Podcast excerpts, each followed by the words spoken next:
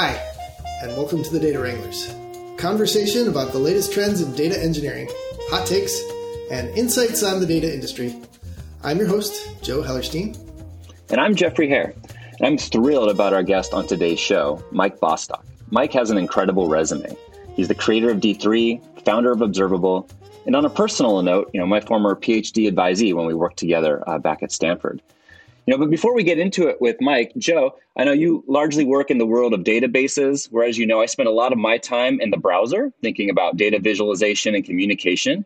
But recently, those worlds have started to collide in interesting ways. And it's just one example I saw recently. Uh, DuckDB, you know, an in-process database, has now been compiled to WebAssembly. You get high performance analytic SQL in the browser or in Node. And so, who knows? Maybe JavaScript really is the next platform for data science. And that's maybe something we can touch on uh, with our guest today. And so I'm really excited to welcome Mike onto the show. And as I said, you know, Mike is the creator of D3, a former graphics editor at the New York Times, and founder of Observable. Mike, welcome to the Data Wranglers. Thanks for joining us. Hi, everyone. It's great to be here. Mike, it's been a while since I've seen you, uh, and it's really fun to have you on the show. Welcome back. Um, in brief, uh, you know, D3 is something I think everybody's heard of, but maybe you could uh, give us a an overview of what is D3. Set the stage for us. Sure. Uh, I mean, D3 is an open source library in JavaScript for data visualization on the web. Um, it has been around for about 10 years. I think now we will. We just won this uh, 10 year test of time award from the IEEE, which I'm really proud of. It's been a long effort, you know. I think so. Some of the things that are distinctive about D3 is that it is a very low level abstraction for visualization, uh, I think sometimes it's been characterized as kind of the jQuery of data visualization in the sense that it's really oriented around the document object model, kind of the standard scene graph for representing graphics in the browser, you know, using SVG elements primarily. And how can you manipulate those elements to correspond to data? It also tries to incorporate sort of a number of useful visualization abstractions within this framework.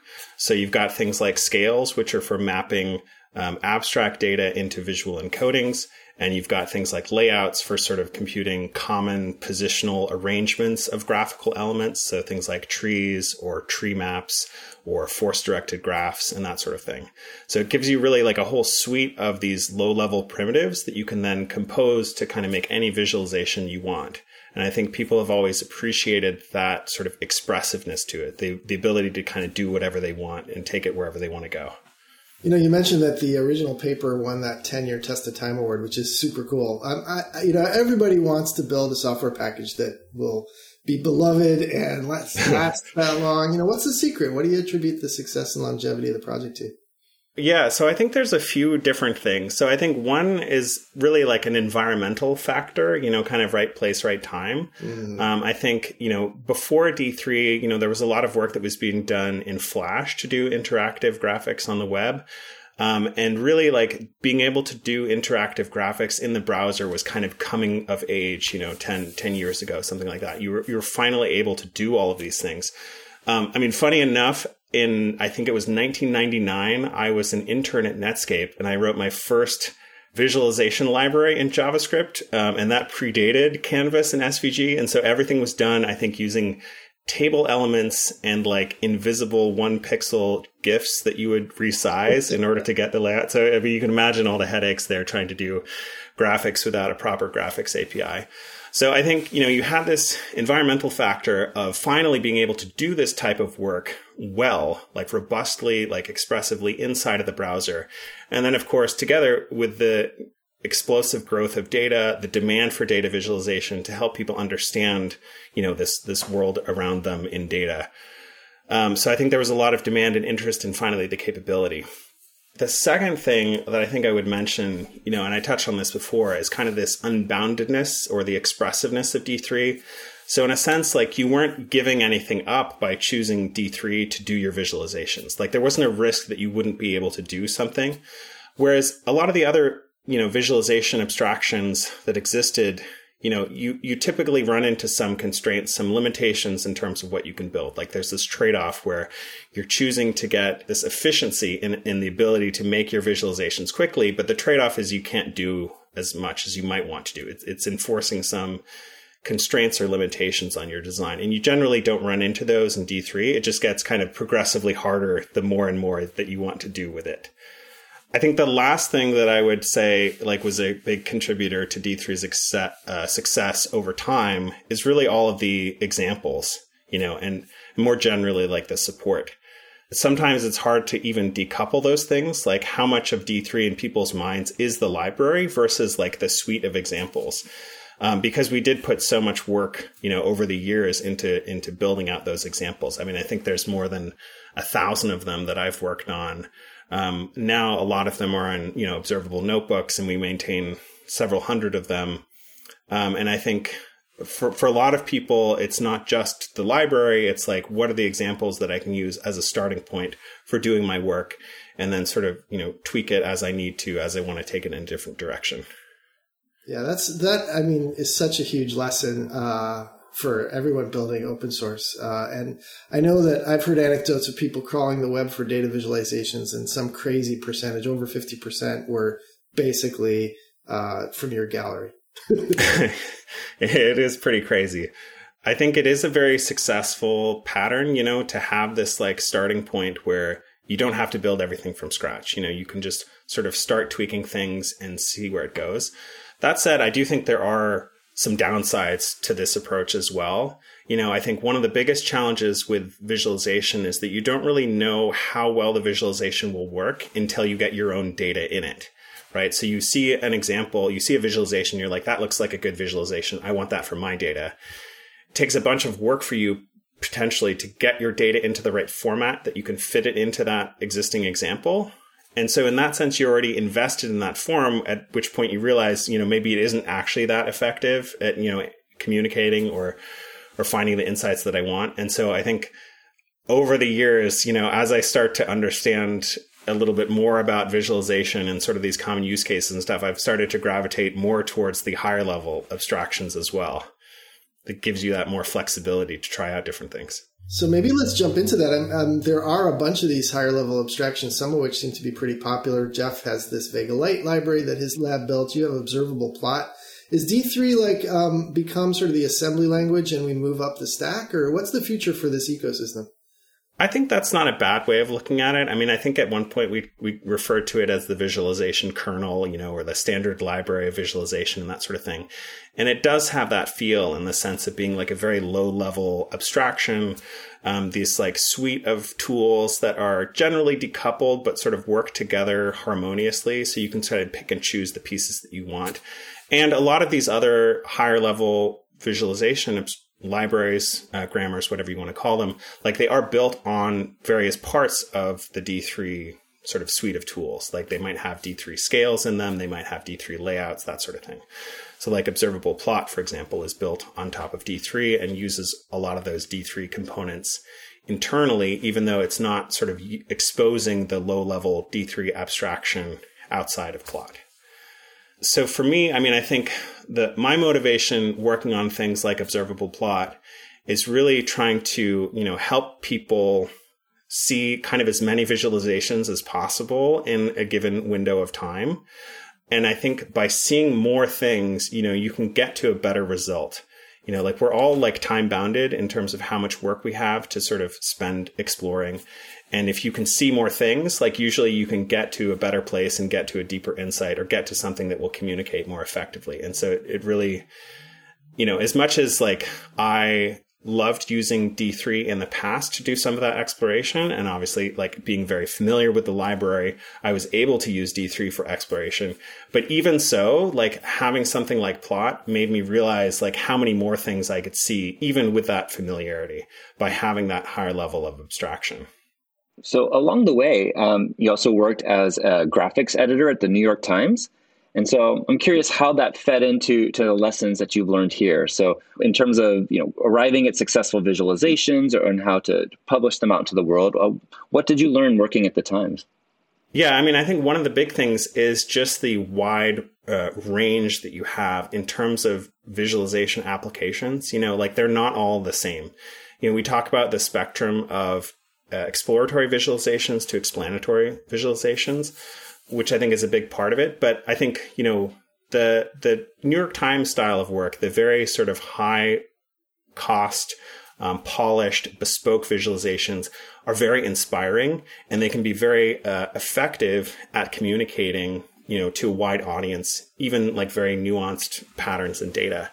But I think it's also important to recognize that they're very expensive to create. You know, they take a lot of time, they take a lot of expertise. Mm-hmm. And one of the things that I'm trying to do more with plot, for example, is to try to make, you know, visualization more commonplace, more ubiquitous, more everyday. Like I don't want it to be treated necessarily as this very precious thing that can only be done in very sort of special circumstances um, by you know full time professionals that are willing to invest a huge amount of time. Because I think it's just like it should be kind of taken for granted in a sense, like part of our common language of how we uh, work with data, how we communicate these quantitative insights. Like I don't want it to be this this very precious thing. So I think there are times when you do need that sort of that um, high level of work and the bespokeness to communicate something really effectively. But you also need, you know, the, the fast, the quick and dirty sort of charts that just help you see something quickly uh, as well. So there's that whole spectrum there, and and I'm a firm believer that you know there's not one ring to rule them all. Right? There's a lot of different um, tools that you're going to want, um, depending on sort of where you are in the spectrum, and hopefully they have some sort of shared, you know, representation so that you can transition between them easily or shared concepts, but not just one tool. You know, I think it's it's great to have multiple tools. Yeah, your, your comments remind me of some some aphorisms I once heard from you know Pat Hanrahan, for example. Like the most valuable visualization is often the one you create in a second and you can throw away in a second because you got the insight that you need coupled with that, you know, 90% of the time that visualization may be a bar chart. right. It's funny, actually. So bar charts, uh, yeah, they're certainly very popular. Uh, one of the things that I've been dealing with with plot, you know, so we use this kind of grammar of graphics abstraction, um, similar to VegaLite, and we have a bar mark in plot. But for observable plot, um, the way that the marks are designed is they imply aspects about dimensions of data that are associated with those marks. So there are two bar marks. There's a bar Y and a bar X, which is sort of your bar Y are your vertical bars and your bar X are your horizontal bars. Um, so for a bar Y, the X dimension is ordinal. So you'd have like names or categories. And then the Y is quantitative, right? Like a number, a value, that sort of thing.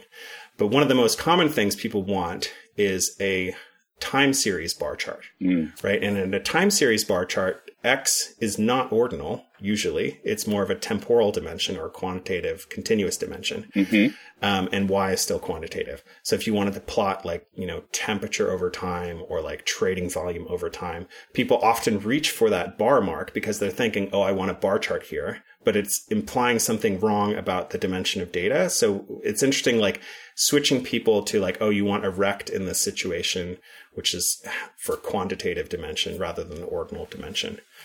It's just interesting that, the language that people have and sort of the, the gap sometimes that forms between the words that you use in tools versus what people use in common language. It is helpful to have like a lot of specificity, I think, in these terms, but there's sometimes a challenge when the tool is like overly specific in in what it's saying about the data.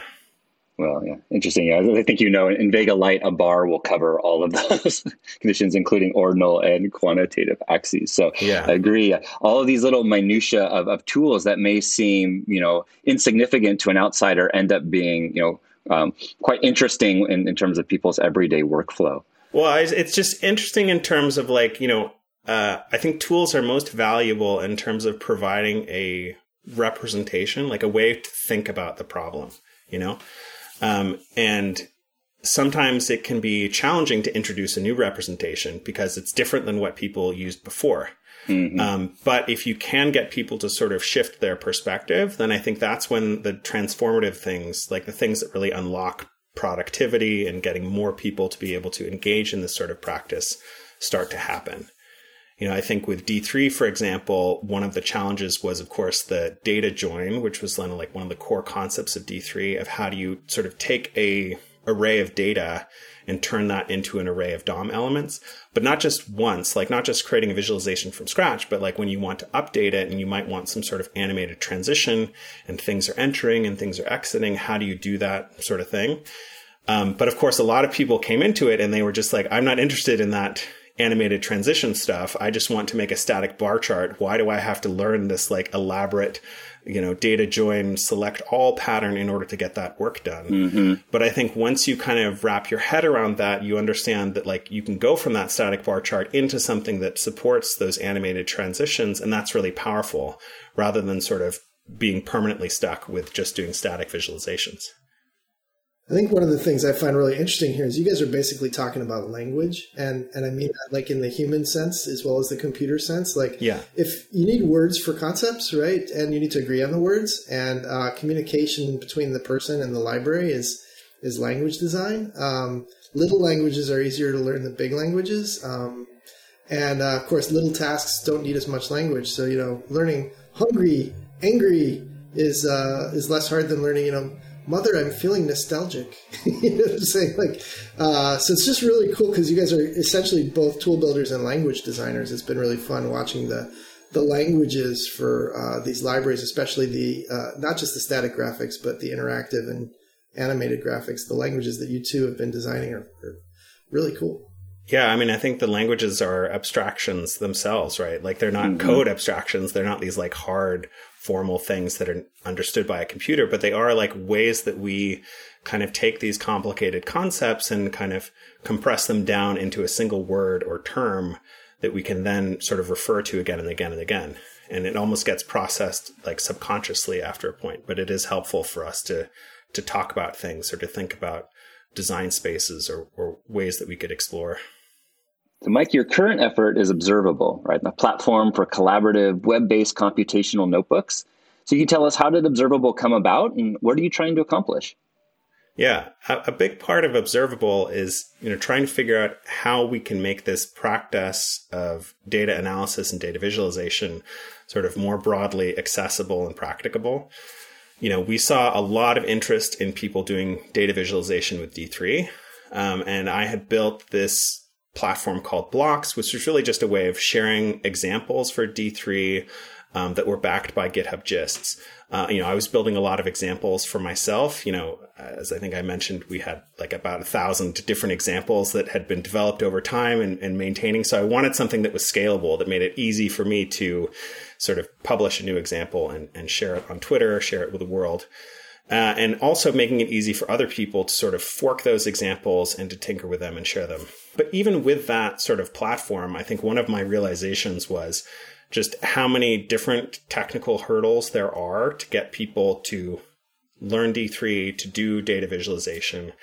And I wanted to think about sort of how to make that more accessible, how to make it easier for people to understand sort of how to write code that is needed to produce an interactive visualization but also thinking about sort of how people collaborate, right? And how can we sort of make it easier for people to share their techniques, um, make it easier for them to share their code, to reuse that code.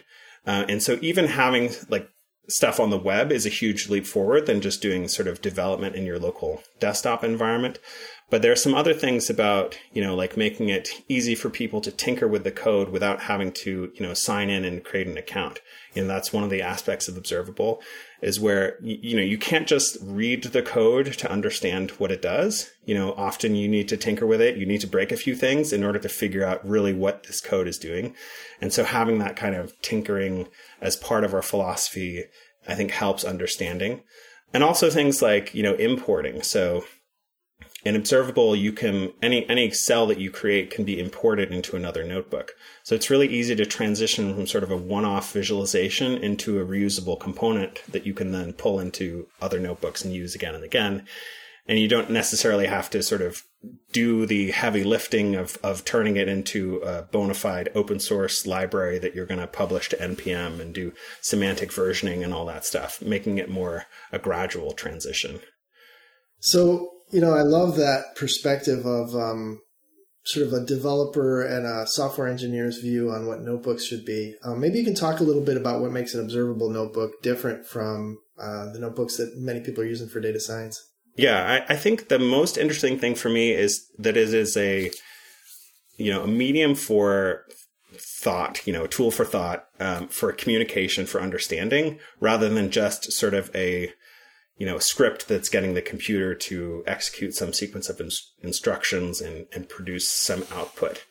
Uh, you know, so what I like is having that ability to combine, you know, code with prose, you know, with markdown, um, with images, with interactive images, with inputs and that sort of thing. So it's a very um, rich kind of mixed media canvas where you're pulling together a lot of these different elements um, so that you can sort of have the ideal environment for your own understanding, like your own exploration, but also for communicating whatever it is you learn to somebody else.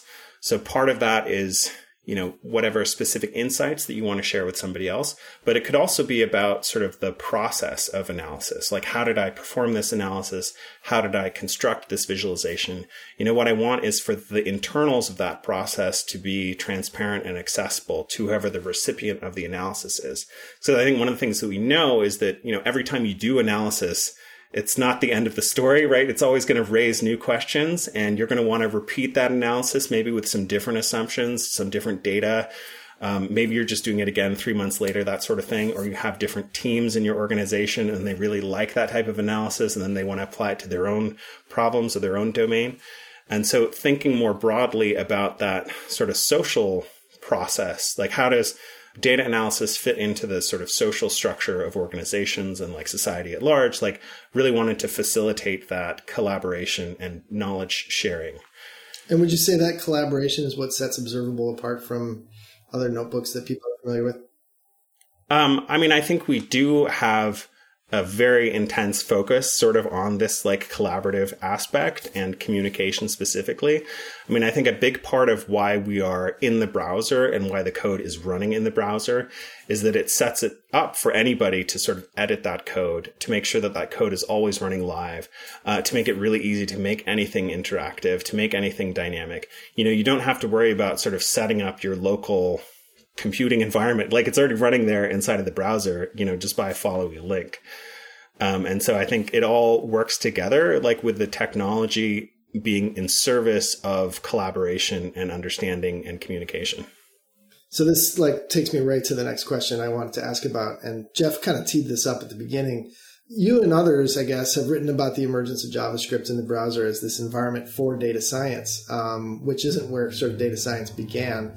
So, what do you think about the current and future promise of JavaScript or the browser ecosystem for data work, and how is this different from the world of Python and R and so on? Yeah, I mean, I think it's it's getting better all the time. Certainly, um, I mean, there's new technologies and new capabilities that are coming into the browser, and I think there there's also like a a chicken and the egg sort of problem where you know if we have python and we have sort of a language that has all of these rich tools that are built in um, it's not just sort of the capabilities of the browser and the language. There's also like we need to start building the tools in javascript in order to enable that sort of work as well. And once i think those tools have sort of uh, become more robust and, and become more full featured, then I think it's going to unlock, unlock sort of a lot more data analysis that's able to happen in the browser. Um, I think it's hard to compete with the browser in a sense. Like it is the uh, lingua franca of the web. Like it's the the most natural way of representing computation. Can sort of run anywhere.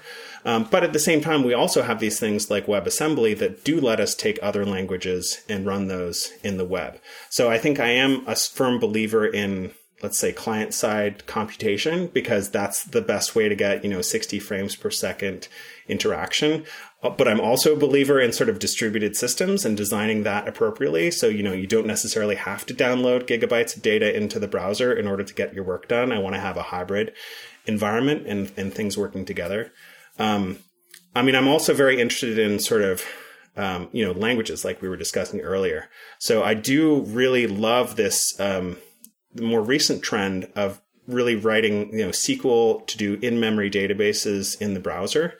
You know, we've been doing a lot of work with SQLite, for example. So you can take a SQLite database, put that in Observable, and you just get a database client that lets you write SQL queries.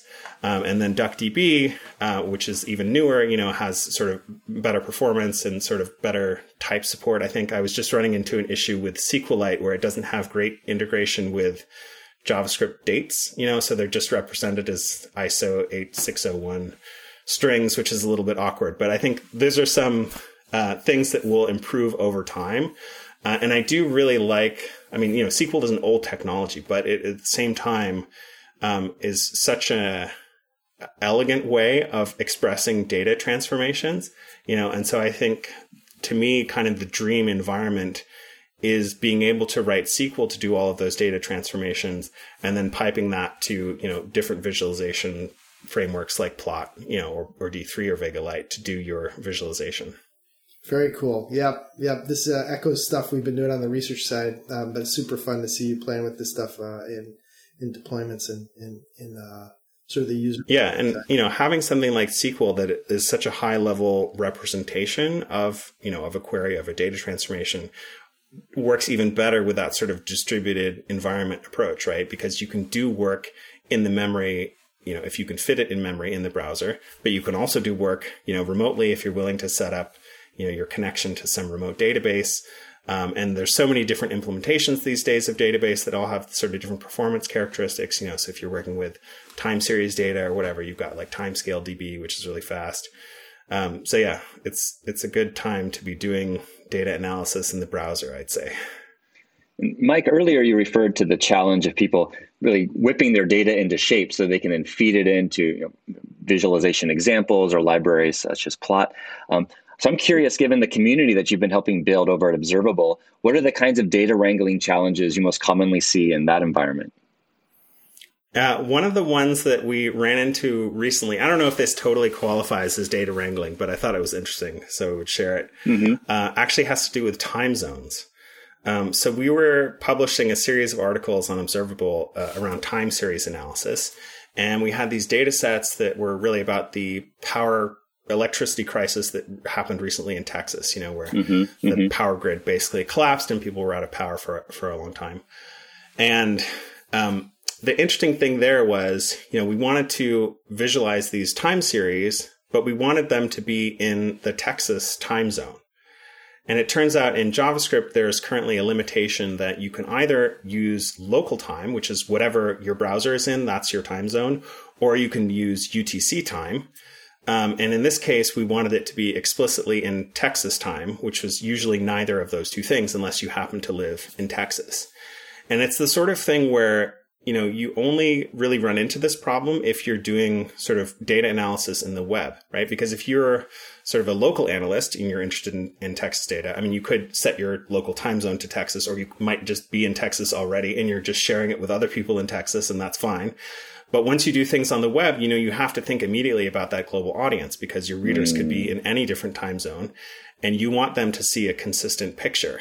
And so I think uh, having that limitation in JavaScript, you know, made it difficult for us to produce time series visualizations that were in Texas, like in the Texas time zone, independent of whatever the viewer's time zone was.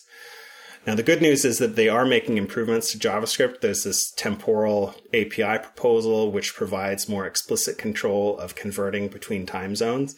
Um, but it's a little bit of a meme inside of the company about how much time we spend thinking about time zones and the challenges of converting between time zones. Because it is one of those things that you just totally you ignore most of the time. But uh, when you want when you run into it, like it suddenly opens up this can of worms. No doubt, we see date wrangling as like this thing that just is a perennial trouble for everybody. Uh, totally. Tools, tools yeah. and libraries that help with date wrangling are just like really nice little nuggets. Yeah.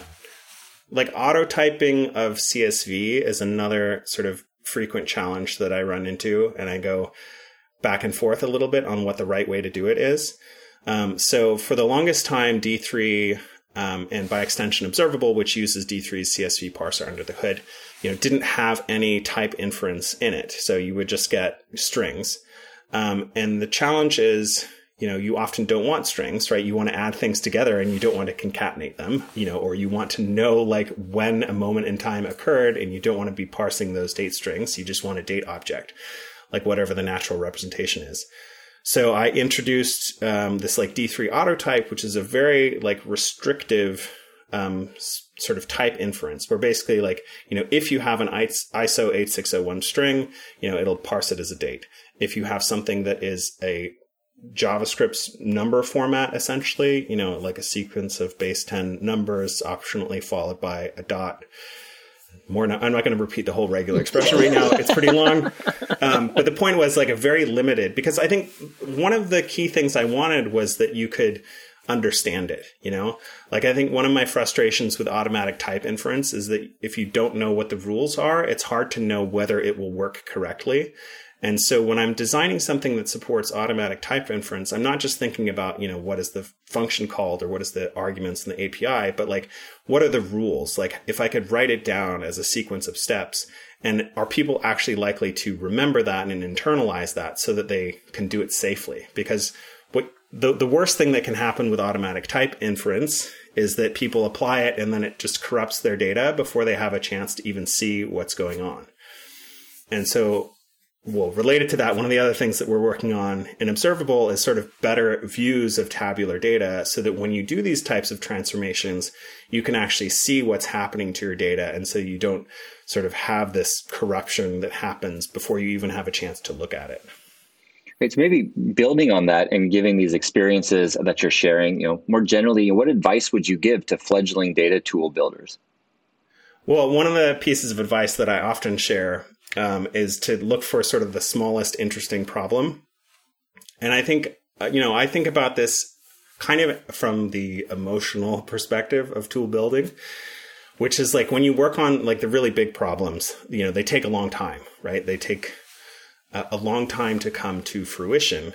And sometimes when things take a long time, you know, it can feel like you're not making progress. It can feel sort of discouraging. And eventually that, you know, can cause you to give up. Um, whereas if you pick sort of these smaller problems, you know, you can get something that sort of has an impact that you can measure and feel good about. And that sort of reinforces your desire to keep working on it. You know, so I think when we think back about these D3 examples, you know, one of the reasons why I was so motivated to write these examples is that something that you can do in an afternoon and you can immediately see the impact of that, right? Like you've helped somebody solve the problem that they were, you know, asking for help for on Stack Overflow or on Twitter um, they're excited about seeing this new technique and they're sharing it with other people, you know, that feels really good. And that's a nice sort of small chunk of work that you can do in a day and immediately feel good and get sort of that positive reinforcement. There's another kind of more subtle thing though about like these small problems. And I think that is the composability or, you know, composition where, you know, when you have this desire to build sort of these larger um, frameworks, these like more monolithic solutions, you know, they can do a lot more, but they're harder to sort of combine together with different approaches. Um, so again, like if we look at D3 as this suite of tools, the fact that you could sort of pick and choose each of those things independently, I think gave a lot of longevity to those ideas because they weren't all bundled together as like an all or nothing proposition. And instead, you could sort of just pick one thing or pick another thing and ignore the rest. You know, so for example, you know, in the 10 years since D3 has existed, like the React framework has become extremely popular for building web applications. And in many ways, like the React approach to building web applications, you know, overlaps with D3's approach of selections and sort of manipulating the DOM. But the good news is like it's because it's not that all or nothing proposition, you know, you can use React and you can use JSX to create your your your tree structure, your elements, your SVG, but you can combine that with things like D3 scales and D3 layouts to do a lot of the visualization tasks while not sort of pulling out these other aspects. So I think that really helped for D3's longevity. And I think it's sort of good from an emotional perspective as well to have these sort of more tightly uh, defined problems that you're trying to solve rather than sort of the, the big ones that seem potentially appealing but can be just harder to do. Thank you for joining us, Mike. Again, that's Mike Bostock, founder of Observable and creator of D3. And we'll wrap up there this week. If you have a question or topic you'd like us to tackle, reach out to us at datawranglers at trifacta.com. As always, make sure to review and subscribe to the Data Wranglers wherever you find your podcasts. The Data Wranglers podcast is brought to you by Trifacta, the data engineering cloud. On behalf of Jeff Heer and the whole team, thanks for listening. I'm Joe Hellerstein. See you next time.